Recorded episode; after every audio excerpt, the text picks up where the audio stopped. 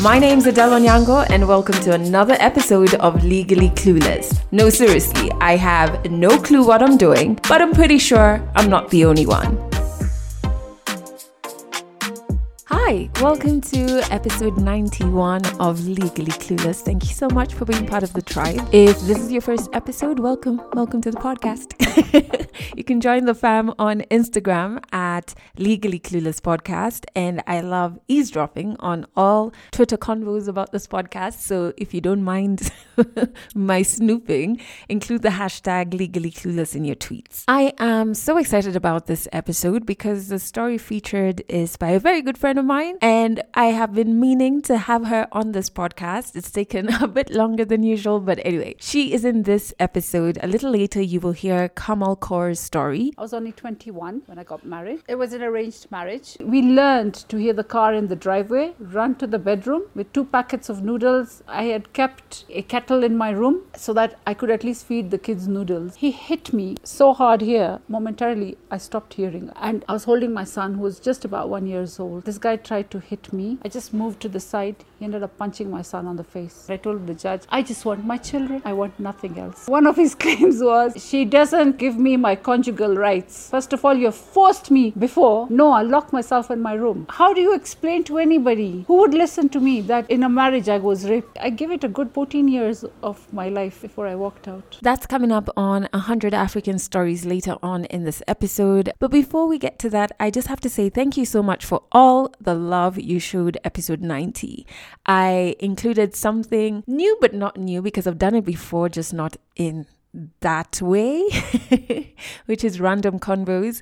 And I really did appreciate all the tweets, all the comments about how you identified with certain things that were brought up in the convo with Eric Underwood. I will be dropping those randomly in future episodes. So I had a really good week last week in terms of work and just like enjoying time with close people, having very fun times with a particular close friend of mine. And honestly, the last couple of weeks have not been terrible, especially like work wise. I think I'm really hitting certain goals that I had set out for myself for this year, especially after letting go of my former management in January. Whilst I knew exactly why I was letting them go, I was still very scared because it would mean I'm doing this thing by myself. Even the goals I was setting, I was just like, I really hope I, I knock these goals.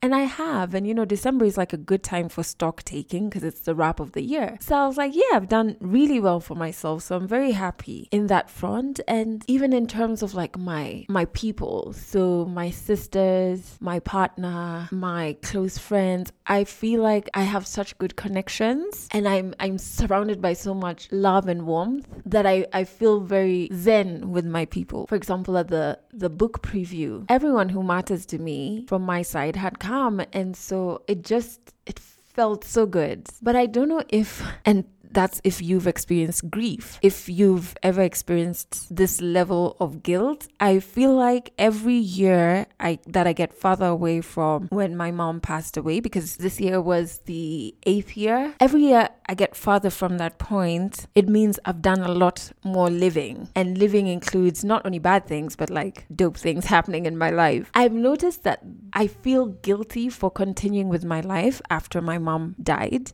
and that every year the guilt becomes worse because I'm doing more living. So I've this weekend felt that guilt. I just feel a huge deal of warmth because I'm in a really good place, but I feel like a darkness knocking. And you know, it's that guilt of we continued living and it's irrational because what were we really meant to do?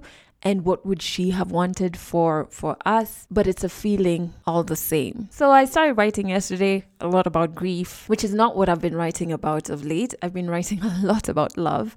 But yeah maybe they're interconnected because as i was writing yesterday i realized that grief has taught me so much about love. It's taught me that there've been times when i thought i was in love and i, I really wasn't. There's been times that i thought i loved people. Maybe it was something else. Maybe it was loyalty. Maybe it was infatuation. Maybe it was lust.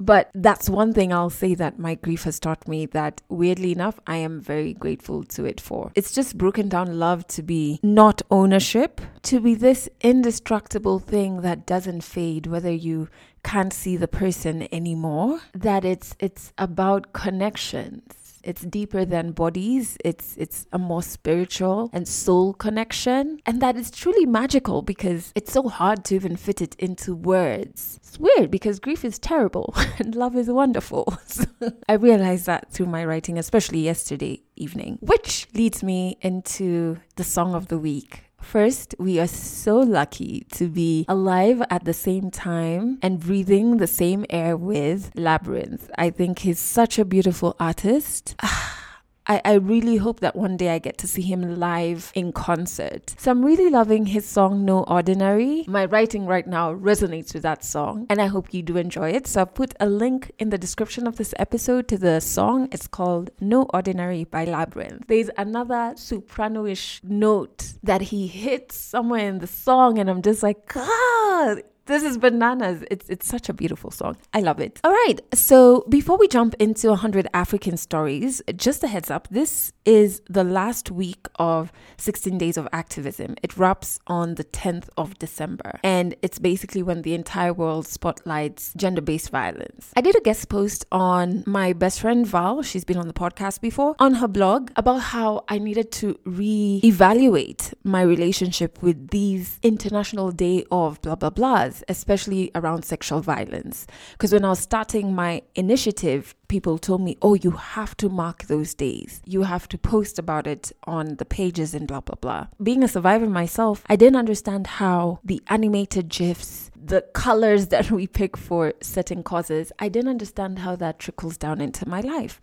And so this year, I have for the past couple of months and specifically during 16 days of activism, chosen to focus more on stories by survivors, sharing resources, and holding certain institutions accountable. And something that I always wanted to highlight was sexual violence that happens within the confines of marriages. So, in terms of physical violence, I lived that. I saw my mom get beaten by my my late dad. I saw how hard she had to work while going through cancer treatment to get out of that marriage and get out with her kids. But something else that for the last couple of years I've always wanted to highlight is marital rape. I was having a conversation many years ago with Kamal, whose story you're just about to hear. And then we talked about marital rape and she told me how it's so hard to get any help as a married woman who has been raped by her spouse because even the cops don't understand that rape can happen within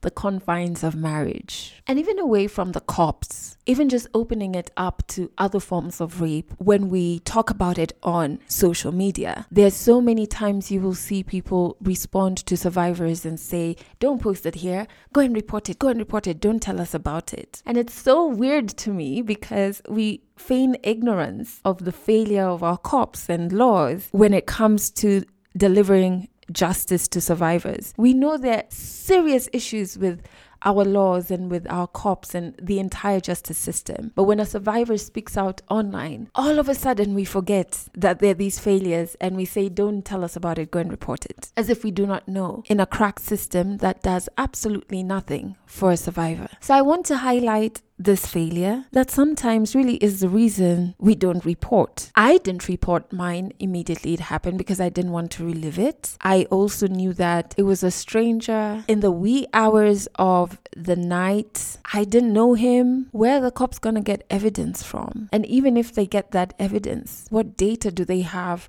of the people in this country to run that evidence against. So basically, you're telling me to go and report it, relieve the entire experience for nothing. That was my stand initially. A few years into therapy, I realized that I held that against myself and I had to work on forgiving myself for not reporting. And so at a point through therapy, I was given the option of going to report it not to get any justice, but to kind of like an exercise for myself. Eh, that experience went horribly wrong.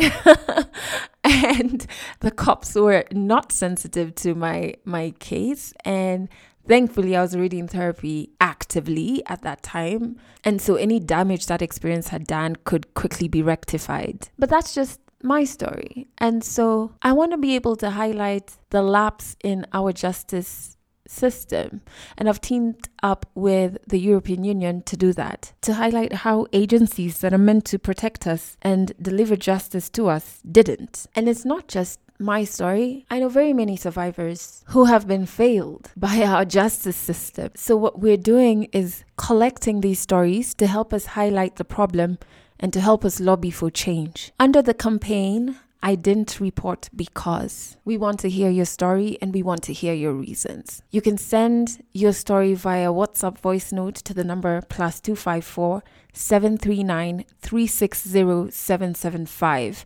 I'm going to put that number in the description of this episode. You do not have to share your name. You just need to tell us, I didn't report because, and tell us your story. You can also check out the campaign's Instagram page which is I didn't report because. I've put a link to the page in the description of this episode. And for Instagram, you can write down the reason you didn't report, take a picture of that written reason, send that picture to us, or post it and tag the IG page. You do not have to put a picture of, of your face. These stories will help us highlight this huge problem and help us lobby for change. And even if you're not a survivor, you can share the campaign, share the number I just gave you and the Instagram page. Let's really spotlight that our justice system is not delivering justice to survivors of sexual violence. All right, um I know I went on there, but this, you know, is something I'm very passionate about. I'm very uncomfortable with how things are in regards to sexual violence in my country, and I'm pretty sure in many other countries as well. So, let's jump into 100 African stories. Kamal Kaur, oh my god, I love this woman. She's got such good energy. We worked together at Radio Africa. I was on Kiss FM and she was on East FM. I remember my first day at work, she bust through the studio doors and brought me this huge bar of chocolate. And she said, I never share chocolate with anyone, but I like your energy. And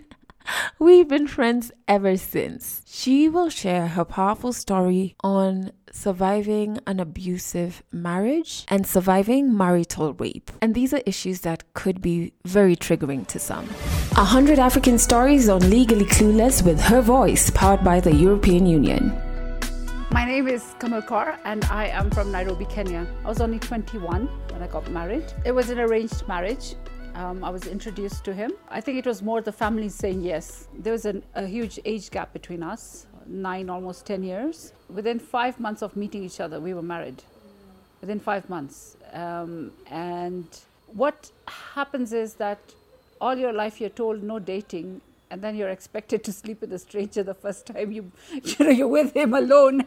So it kind of, I don't know, I don't know why our culture is like that. I really don't understand this pure, impure business and all that. I mean, sitting with someone talking to them doesn't make you impure. You want to know what they're all about. We barely met for two, uh, twice before we got married alone for a coffee. I, I went into it, well, yeah, romantically inclined about, uh, uh, you know, rose tinted glasses. So they were like um, things that were set out for me to, to follow and adhere to uh, you can't do this, you can't do that, you can't go here. Okay, we don't have mobile phones. So, landline, yeah, your friends can't be coming over now. You're a married woman, your responsibilities have changed. You know, 21 year old, yeah, okay, fine, I'll do it, I'll do it, yeah. You move on. I'm uh, very adaptable like that. Yeah. You know, I did try and make it work. I, I went into, I loved the idea of living in a joint family with the in laws and everything. I loved it. I'm a family oriented person. I love people around me. So th- that wasn't even a problem that we're living together with the in laws, and it, it was important to me. My father in law was very kind to me treated me like a daughter, like a daughter, if not better, honestly. He was very, very kind to me. But yeah, there were times when even he would say, okay, you can't do this or you can't do that. But I wouldn't take it as badly as I did with the, with the rest of them because their tone was, it was tone. So yeah, there, there was a lot of, um, a lot of signs along the way. So um, physically, I think it started, I think after my daughter was born. She came about after seven years of marriage which was a big hue and cry because if within the first two years of your marriage eh, you've not had a baby, then there's something definitely wrong with you. So I was dragged through a lot of tests, a lot of doctors, this, that, the other. Turns out I wasn't the problem. You see that nobody wants to look at that. It's always the woman because it's her plumbing that's never in order. Anyway, my daughter was born. So obviously all my attention, most of it shifted to the baby. And I think he started feeling left out, if I may, uh, not getting the attention. And I think that's that's when it just it just started. It starts with a a push, a shove, turns into a slap, then full on, you know. In all this time, it was always about the kids. I had no job. I don't have a university degree, right? I and that was always held against me by the way you're not educated enough what will you do so obviously a hundred people can come and tell you you're so good but that one person who's supposed to matter in your life comes and tells you you're not good or you're not good enough that becomes your inner voice and it became my inner voice I believed it. And another way of controlling me was, oh, if you leave, your parents will will fall sick and they'll die and it'll be on you. You know, so that I and I always, oh yeah, by the way, my mom's always, you know, she's a heart patient. She could fall sick. It would be on me. So I just started covering it up. I became this loud person. I'm always laughing, always jolly, always happy, so that nobody can think there's anything wrong, especially my parents. I didn't want them to think there's something wrong. Uh, uh, I had a bruise once, I remember, and I was wearing sunglasses. And my mom kept saying, Okay, enough with the fashion, now take them off. You know, you're in, indoors. And it was uh, during a cousin's wedding, so everybody was, had traveled from abroad, and, and, and mom's side of the family were all visiting and all that. And they saw the bruise. Besides my mom, nobody said anything. Everybody went quiet. Nobody said, We'll go and sort this out. We have to go and meet. You know how concerned people say, no, no, no, this has, yeah, it was only my mom. But I, I told my mom, it's okay, it was an accident. I downplayed it. I did have somebody I was confiding in. Uh, she was um, an ex sister in law, and uh, I, would, I would tell her what I'm going through. She used it against me. I don't know if I should say this is such a Kenyan thing to put in your own Mchuzi mix into it, mix the story up a bit, and then present it to the rest of the family. Oh, she said this, by the way, you better watch out and I didn't know she was doing that until until one day when I was being told off. I was like, wait, how do you know this? Only one person knows this. And I was like, ah, okay, well. So in my early 30s, I I realized very quickly that please, this thing you say best friend forever, uh-uh, it's just a hashtag, honestly. so from being a joint family, after my father-in-law passed away, we moved into our home, our own home and it was at that point by then my son was born as well. And at that point because there was nobody else in the house to hear me screaming or howling now it was all full full on. I had a, a, really lovely lovely helper. Her name was elizabeth is elizabeth. But she was very instrumental in in in being around me and my children. And she loved my kids like her own and being hit was all we, we learned to hear the car in the driveway run to the bedroom with two packets of noodles and I, I had kept a, a kettle in my room so that I could at least feed the kids noodles if nothing else. There's no time to cook. 99.9% of the time he would come home drunk. Of course, besides being an alcoholic, before we moved to the house, he had already been in rehab. I'd put him in rehab because I told him, I can't do this anymore. I can't. I actually told him I can't. So I, I don't know what made him say, okay, I'll, I'll go into rehab. Three days into rehab, he's tearing the walls to get out because obviously now he's had to kick cold turkey and, and he's not dealing with it. I said, look, it's only four weeks. It's all paid for. Just just do it. So I went for counseling as well at that point, like Al-Anon meetings. I was called in to be asked questions, how things are happening. And he was there and some sessions he wasn't there. And he has openly admitted in those sessions that it's not about her. I hate my mother and my brother. I mean, I have records, his books, his journal from when he was in rehab, you know, and he's actually he, he, would have to journal every day, and he's actually written. It's it's not Kamal. I suppose that allowed me to think that okay, maybe this can work. Maybe I can make this work. I mean, I didn't I didn't want it to end in the sense that I had two children and all. I, my parents have have been married for years so, you know, marriages are meant to work. You know, in my mind, it was still, it's meant to work. Now, I don't know if I should say I'm lucky, but we moved next to a cop shop, next to a police station. One day I gathered the courage to say that, you know, things are not right because they, they asked, they asked our helper, Why is there so much screaming and shouting going on? And uh, so I went to them. I said, Look, he, he beats me up. I said, Look, I, I don't know what to do. At least warn him, if nothing else. Warn him that, you know, maybe some fear of authority will stop him. You know, naive, naive I was. I didn't have Twitter back then. so I was really naive. I thought that a, a telling off by a slap on the wrist by the cops would actually, you know, sort him out. And they said, Mama, this you have to go and talk to uh, your family to sort him out because uh, this is your marriage concern. Marriage concern is what they said. You, what can we do? You tell me. He will say, This is my wife. So I'm like, Okay, him hitting me is okay. Him giving grief to my kids is okay. I don't know how it works. I don't know why uh, women who are abused are not respected enough. What did you do to provoke him? What do you mean? He's the one with the mental issues. He's the alcoholic over here. I'm putting up with his nonsense. There was one cop over there. Um, he was very fond of my children as well.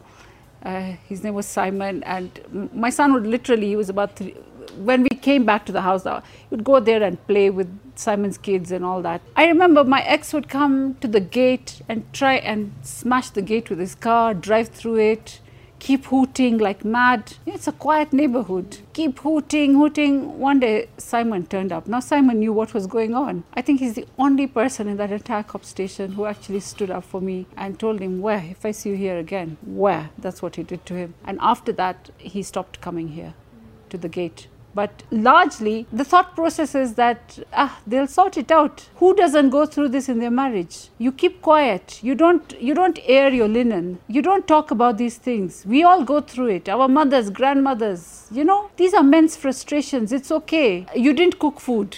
You didn't put food on the table for him. What do I do? He would spit in the food. What do I do? He hit my daughter in school, and the headmaster's wife, who was the school counselor, witnessed it and she called me. He went he had gone to drop her to school that morning and i think he got mad at her because new school she's scared. On top of that his behavior wasn't all that fatherly honestly speaking. And uh, she called me and i said call the cops. What are you waiting for? Does it matter who is hitting the child? A child is being beaten up. Call the cops. Anyway they helped her out and all that. I went and picked her up and everything. And I walked out on him the following weekend because after sorting that out at the weekend, there was a wedding we had gone to. And while driving, he kept turning the music on really loud. And I said, just turn it down a bit, please. I'm driving. Please let me concentrate. We'd gone to Karen. I don't drive in Karen. You know, it's so far for me. And I was trying to concentrate. He hit me so hard here that for momentarily I stopped hearing. I could just hear a buzz. And I nearly veered off the road. And I said, okay, let me just keep quiet, let the music be loud. You know, that's another thing. You keep quiet. You don't retaliate because you know it'll get worse. It'll get worse. So I kept quiet. We got home. I was holding my son who was just about one years old, one 14 months. I was holding him and this guy tried to hit me. I just moved to the side. He ended up punching my son on the face. My son had blood coming down here. I made sure my son was okay. I headed to the kitchen for a knife. My Elizabeth, my helper, she held my hand tight. She says, Mama, don't do this. They have a lot of money. They'll take your children away from you. They won't let you out. She says, I've seen this before. So now, I, now in retrospect, maybe she's probably went through the same alcoholism and, you know, but she had worked it out. Don't do this, Mama. Mama, just leave just leave. She helped me pack my stuff. She says, Mama, go to your mom, mom's house. Just go from here. She, she helped me pack. I had no idea what I was doing. I was in a daze because my son was hit. I was going to kill that man that day. Honestly, how dare he? That was the straw that broke the donkey's back. That he's now started hitting the children. He's going to kill us. And I said, enough. I was not flustered or anything. I was very calm. When I walked out, he's yelling from the back. I can hear him yelling, Don't come back in this house ever again. Then I said, No, I won't. You won't even be able to become a prostitute if you tried. Who will give you money? Who will have you? That was his focus. Who will have you? My focus was to get out of there with my children, you know? So I went to my parents' home and I was shocked. My dad, who I thought was old fashioned and all, says, Why didn't you tell me before? And promptly I burst into tears. That I was wrong to have listened to that man saying, your parents will fall sick, your parents won't support you, parents this, parents that. My parents were my biggest supporters from the day I walked out. No one questioned me why. The only question was, why didn't you do it earlier? Why didn't you tell us? I got such amazing support from my parents. And that's why I think I was able to become strong because they were my safe place. I gave it a good 14 years of my life before I walked out. So I had heard of FIDA and I had no money, obviously. My parents were not in a position to help because at that very moment, my dad got really ill. He got TB in the lower spine and he was bedridden. He was a single breadwinner in that family. I mean, mom was working as well, but it was a huge shock to us. My dad had never even caught a cold. So for us to see that this man who's been running around is now bedridden, it was a shock to everybody. So financially things weren't 100% there and I didn't want to burden them as it is they're feeding three more mouths, you know. So I'd heard of FIDA and I reached out to them. I went over there. I borrowed 500 bob to open my file. They said that's all it will take. Then after that, we help you from here. And then from that point on, it was like you had to go stand in line every Tuesday or Thursday or any designated day. Hundreds of women milling outside, and you're waiting for your turn. I'm sitting there clutching at my papers, at my case, my everything, that this has happened, that has happened, whatever proof I could get together. This went to and fro, to and fro, to and fro. Then I was told, go represent yourself in court. I was like, what? Yeah, you can go in court, you can just go tell them this, this, this happened. I'm like, but I do, I do. No, it's so easy. Just go do it. You know, you're educated. Look at these women. You know, we have to help them. Our workload is huge. Fair enough. Fair enough. They made it seem easy. Every time I go there, my case is not heard. Case is not heard, or he doesn't turn up for the hearing. So it's postponed, postponed, postponed. I got frustrated. Then finally, after a few years, I said, What is this? You know, because then now you're lying, in, you're just sitting there, that's on the back burner. Your priority is to find a job and to look after your kids. So that's that's when I joined Radio Africa. I was in, in, in the middle of all this when I joined Radio Africa, doing a prime show, the breakfast show in the morning, being the happiest person in the world on air, no one knowing or realizing my world was actually falling apart. And um, then they they appointed a lawyer for me. Oh, but you have to pay him. I said, okay, I'll, I'll try what I can do, but at least there will be a lawyer who can fight my case for me at least. That man, hmm, he dragged me for ages and ages and ages. And when we finally got a hearing, he sent a representative of his. He didn't come himself. When I would accuse my ex of something, and I would say it's the proof is in the file, the, the judge would say, "Where's the proof? It's in the file." So take out that. My lawyer's representative would be going through the papers. Uh, oh, uh, I, it doesn't seem to be here. And that's when it dawned on me. Suddenly, you know that eureka moment. Why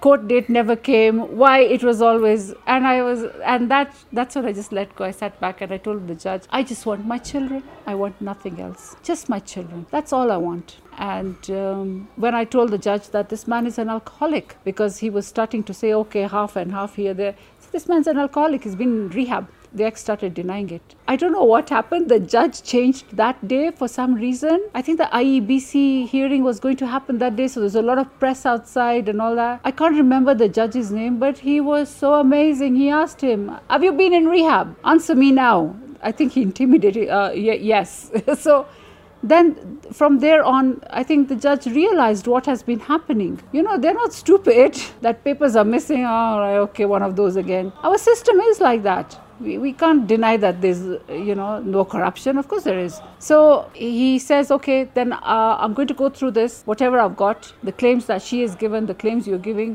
One of his claims was that she doesn't uh, give me my conjugal rights. Man you're picking up prostitutes from all over the place. What do you want me to do? I've seen you. I have proof. What do you want me to do? I can't do this. This is not uh, i'm sorry. I have a daughter in my home does she need to grow up to know that her father is like this? So I'm sorry, yeah, you won't get any. No conjugal rights. First of all, you forced me before, but now no. No, I'll lock myself in my room. End of.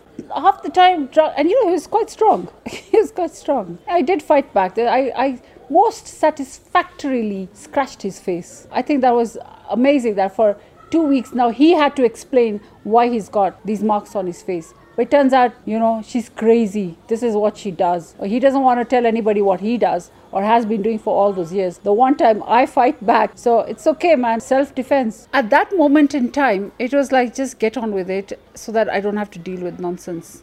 You know, for me, it was like he's going to hit me anyway if I say anything. Just stay quiet. Just stay quiet. Then, as I got out of the marriage and I used to think about, now I'm starting to process what I actually went through, I would get so angry and upset.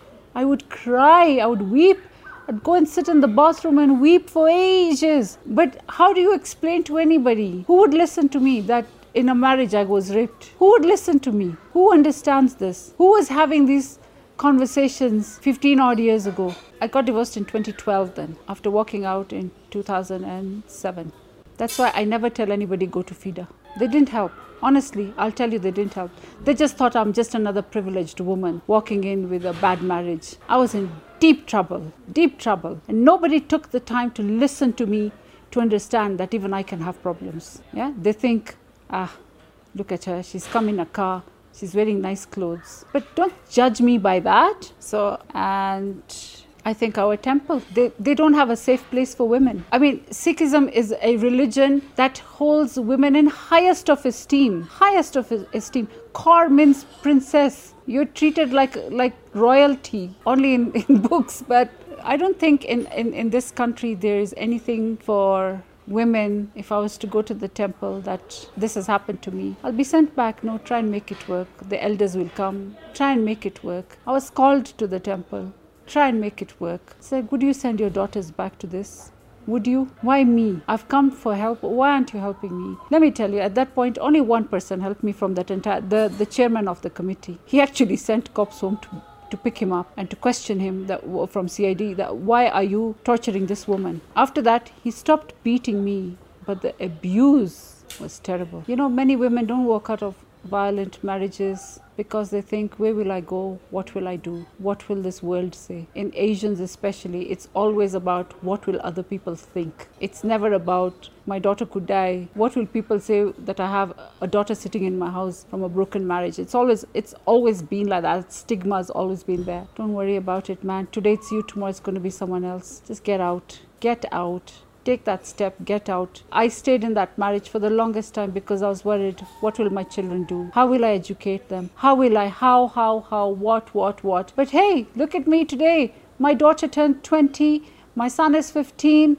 I'm a proud mother. My daughter's in university. My son's learning. Everything is so wonderful. It's not been easy. No, it's not been all hunky dory. Yes, I've cried buckets in, in, in the bathroom. And then I also realized it's okay to cry in front of my children. It's okay. Let them know it's okay to cry, especially my son. It's okay to cry because people cry. He should know how to console, he should know how to also cry himself. It's okay. There's no there's too much stigma tied to everything, you know. And maybe if if my ex had learned how to cry, he wouldn't have been so violent because all he did was blame his mother and his brother for everything that went on in his life. He's had issues he's been carrying since he was a child. I, I often get told, oh, but you know, you should move on. You have such a wonderful partner now. He loves you. Yes, he does. He loves me. He supports me. He loves my children more than I think I love. I love them. He spoils them. He is everything to them. He's he, honestly. And then people ask me, why do you still talk about your past? So that it can give somebody the courage to get out of the nonsensical place they are in right now and to get that hope that yes, one day you can be in a, in a happy place as well. I never thought I would ever find somebody. When the parting shot was, you can't even become a prostitute because look at you, who'll have you? Look at me, how I'm loved today. I know I'm loved. My partner loves me to bits. I thrive on that. Look at me standing tall and proud today. Man, the things that Kamal has survived, you you just have to really get inspired by her story and, and by her energy. I, I hope anybody who is in a similar situation as Kamal was can draw strength from her story. And listening to her story and knowing that it's going to touch on marital rape, I had to call in another friend of mine called Sylvia Ogola, and she is the CEO at Crevit Mulier, and she's also an advocate of the High Court of Kenya. Because I, I want to understand why is it that married women who get raped by their spouses cannot access justice? First of all, it's a pleasure to be here, and wow, Kamal's story was so sad, but it's so prevalent to so many people, you know? Maybe she's the one in a hundred who has the courage to speak out. And I think think the first issue we face is there is law and legislation to protect women, but the question is is it really being upheld? Are the different actors involved, you know, actually abiding by the law?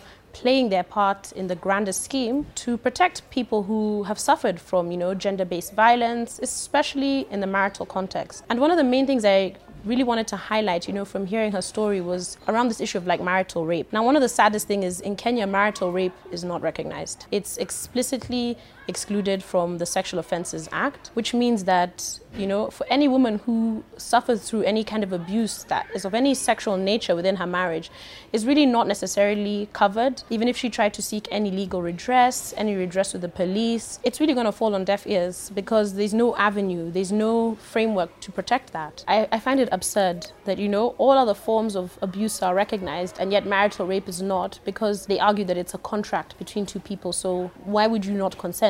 But in terms of what changes we can bring, you know, sometimes you can feel overwhelmed like you don't know where to start with one small voice. But the truth is it's you know it's really speaking out and it's going down even to the grassroots level of you know this devolved system we have in Kenya of speaking out to your MCAs, you know, speaking out to your member of parliament, writing petitions to parliament, and just stating that this is something that we need, you know, especially also pushing with actors and players who are in that space, who are trying to really push that it's something that's high up on the agenda here in Kenya for policymakers to realize that it's something we really need. It's even something that we need even other players like hospitals and the police force to be more sensitized and realize that if they step up too and say, we receive so many cases of women who come in who have been raped, and we need better policy. We need better laws in place. It also puts pressure on the policymakers and the lawmakers to realize that this is not a problem that is isolated or it's Kesi Badaya. It's something that needs to be done now. And I think the more we also hear survivors speak, you realize that it's not an isolated problem. It's not an archaic problem. It's not women being too sensitive. It is a serious, serious. It's a pandemic, if you could call it that. You know, it's a crisis, and the more we speak out, the more people realize higher. Last week, a woman did come into the hospital and there were three of them who reported. The police know actually most of these cases we get of domestic violence include elements of marital rape, include elements of sexual abuse within the confines of marriage. We need to take it seriously. And, you know, as Kamal was speaking and I was hearing her speak, one of the, the issues she raised is this issue of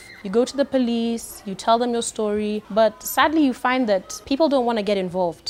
You know, the state doesn't really want to get involved. If it's the police, religious societies, you know, whether it's the church, the temple, the mosque, they say that marriage is this sanctity between two people. And so they like to sort of use that as a weapon against victims and say, this is an issue you should solve yourself. We really don't want to get involved. And yet, when you look in the Act, when you look in the Sexual Offences Act, if you look at the Constitution, the Penal Code, the Marriage Act, parts of what they say is that you have to reach out. If you want to get a divorce, as she's saying, they say you have to go through a period of reconciliation. And, you know, depending on the kind of marriage you, system you've been under, if it's Christian, they tell you to look through the elders at the church. If it's Hindu, they'll tell you same thing, look to the elders. But those same elders will trap you in this marriage that you're in because they want to save face. But save face for who? Because you as a victim, you're losing your life every day, whether or not you're still alive. You lose a part of your soul, psychologically what you go through. And then you find that, you know, even if you do go to the police, a lot of the times they'll tell you, sasa mama nataka nifanye nini? Hii ni shida yako. Enda tu nyumbani, you know, muelewane, itakuwa tu sawa. Na musikasirishe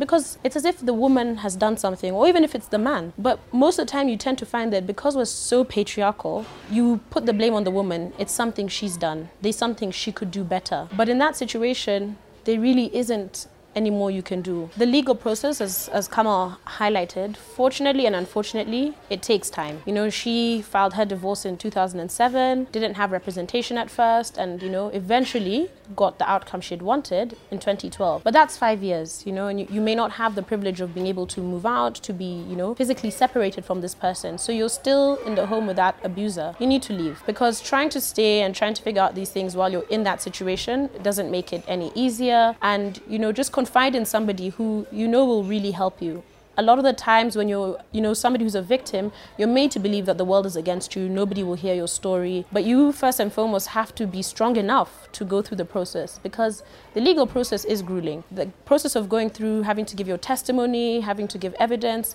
it's an adversarial system, our court system. So it means that both parties will present their case. Especially in a divorce, if you file a petition and, you know, lucky to you, your husband is willing to uncontest your petition, then it's a pretty smooth process. But in the event that he does have, you know, his side of the story, then it does become contentious. And the courts have to give a fair hearing to both sides. It can't just only be on the woman's side, even if she seems to have suffered, you know, more greatly than the man. And so in that to that extent, that's why I say you need to have a support system around you. It's it's not just about, you know, getting a lawyer because even getting a lawyer is a very it's an expensive process, it's a tedious process, it takes very long. And one of the issues you find around divorce and marriage is is the issue on evidence. Because this is coming from a relationship that's very closed off, meant to be just between two people. So how do we know what's the truth and how do you know what is a lie? So those are some of the issues that you find a lot of women will face challenges because one day they'll say this and their partner can say no no no. They've turned the story around and it's really your testimony against mine. So in as much as yes you might have other forms of evidence, you know, if, if there's ever been abused and have reported it and you know you at least have a copy of the abstract or the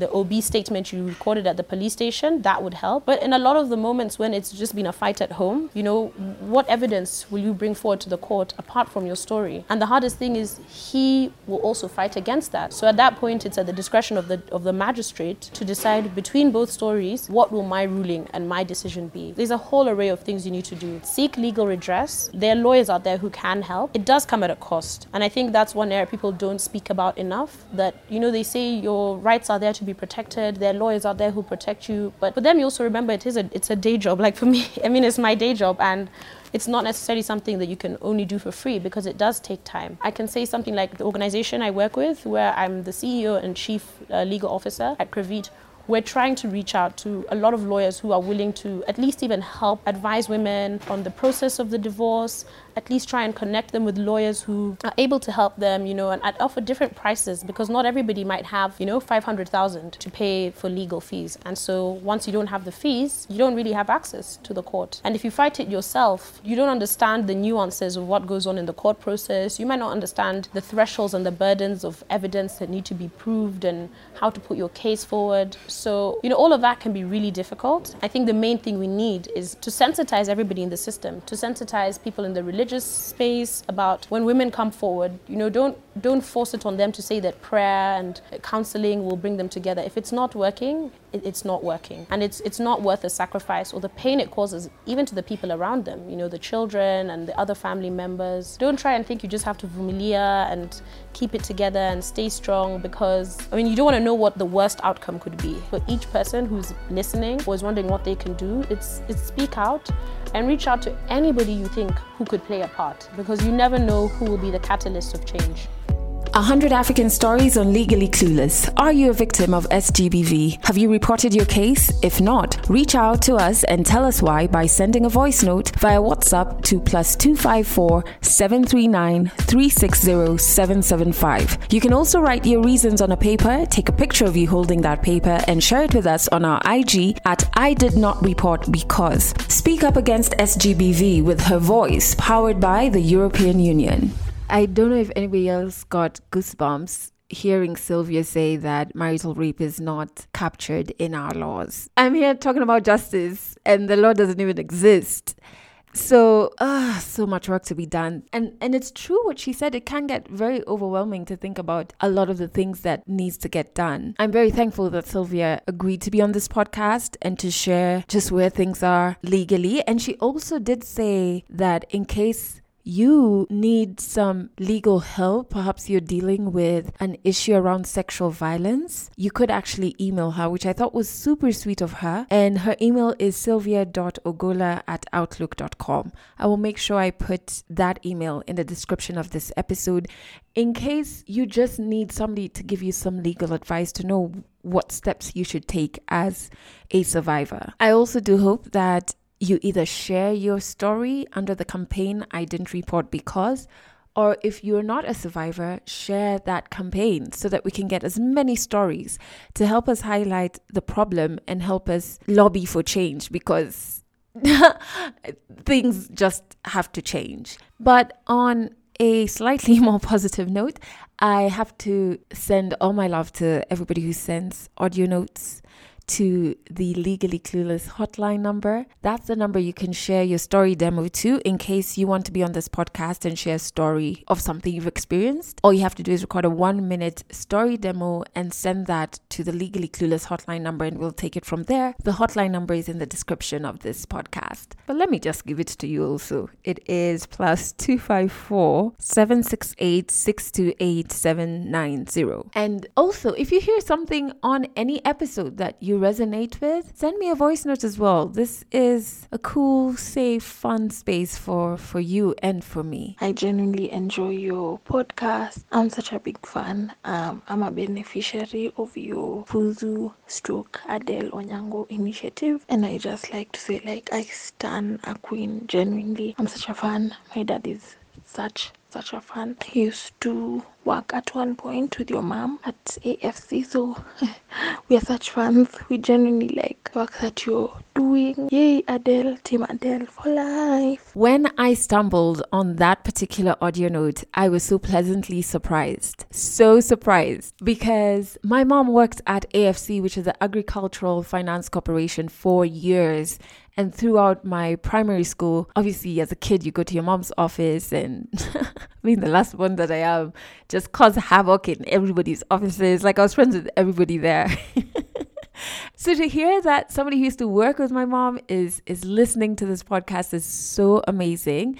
And then to hear that somebody who has benefited from one of my organization's programs is listening and her dad was working with my mom like what? How small is this world? So that that particular audio note really just it just warmed my heart. It really did. And i'm thankful to you for sending it and to everybody who sends in their voice notes Please remember you can catch this podcast on Trace Radio in Kenya every Monday, Wednesday, and Friday at 9 a.m. and at 8 p.m. If you go to traceradio.co.ke, you can stream Trace on there and you can also see a list of frequencies. So wherever you are in Kenya, you can tune in the old fashioned way. Thank you so much for listening to this episode. I have to end it here because my neighbor gave me exactly one hour before she turns on her water pump for the 10th time today. That's it for this episode of Legally Clueless. You can share this podcast with your friends. You can keep it for yourself. I'm not judging. Just make sure you're here next week for the next episode.